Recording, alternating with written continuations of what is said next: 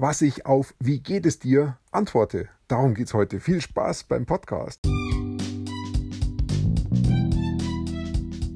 Ich habe die letzten fünf Jahre damit verbracht, von den allerbesten Online-Marketern heutzutage zu lernen. In dieser Zeit habe ich Tausende von Produkten per Online-Marketing verkauft. Jetzt bin ich dabei, mein Millionengeschäft aufzubauen. Wie schaffe ich das, ohne Schulden zu machen oder mir einen Geldgeber ins Boot zu holen? Und das komplett von Null an. Dieser Podcast gibt dir die Antwort. Komm mit mir mit und sei dabei, wenn ich lerne, Dinge umsetze und über die Marketingstrategien spreche, wie ich mein Online-Geschäft aufbaue. Mein Name ist Peter Martini und willkommen zur Peter Martini Show.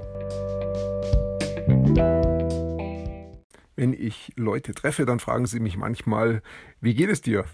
Und dann bin ich immer versucht zu, ähm, zu antworten, entweder ausführlich oder nur ganz kurz, so mit ja, alles in Ordnung. Und äh, wenn ich es ausführlich machen würde, ja, dann bin ich echt am Überlegen, was ist jetzt gerade wichtig? Ist es meine Gesundheit, mein Geschäft oder meine Familie oder irgendwelche anderen Probleme, Herausforderungen oder vielleicht auch schöne Sachen? Und um das Ganze irgendwie abzukürzen, habe ich mir dann irgendwann mal gesagt, ja, ich denke da nicht mehr drüber nach, dieses "Wie geht es dir?" ist ja letztendlich häufig nur eine Floskel und es geht darum, dass wir irgendwie ins Gespräch kommen. Also antworte ich halt einfach, ja, okay, mir geht's gut oder ja, gut oder einfach nur gut. Aber irgendwie ist es nicht ganz zufriedenstellend. Und ähm, heute habe ich doch ein einen Beitrag gelesen vom Russell Brunson und da fand ich das ganz gut. Nein, das war kein Beitrag, es war auch ein Podcast, was ich mir angehört habe. Und da hat er erzählt, er schlägt mal vor, nicht mit gut zu antworten, sondern mit fantastisch. Denn das macht ja auch was mit mir selber und das finde ich richtig gut. Also ich will nicht mehr antworten mit gut, sondern ich will antworten mit "Wie geht es dir? Fantastisch."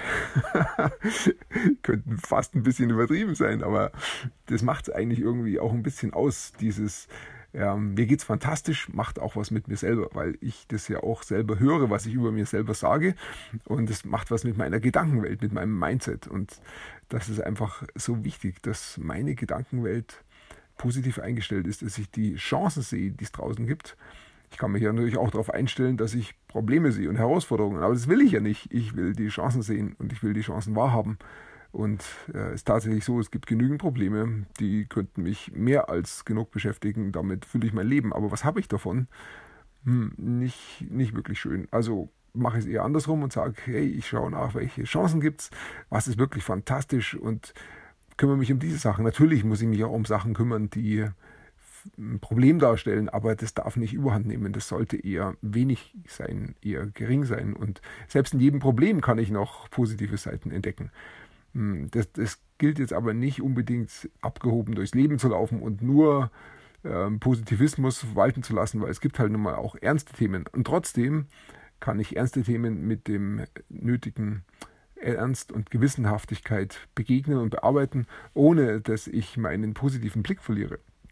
Also das hat schon viel mit der Gedankenwelt zu tun und so will ich drauf schauen. Und ähm, genauso kann ich es machen, wenn ich für jemand anders was mache, wenn ich einen Auftrag bekomme oder wenn ich einfach was tun möchte für jemand anderen.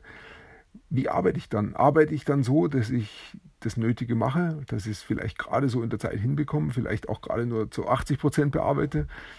Ähm, Oder arbeite ich so, dass ich mehr leiste, als eigentlich gefordert ist, dass ich meine Aufgabe übererfülle.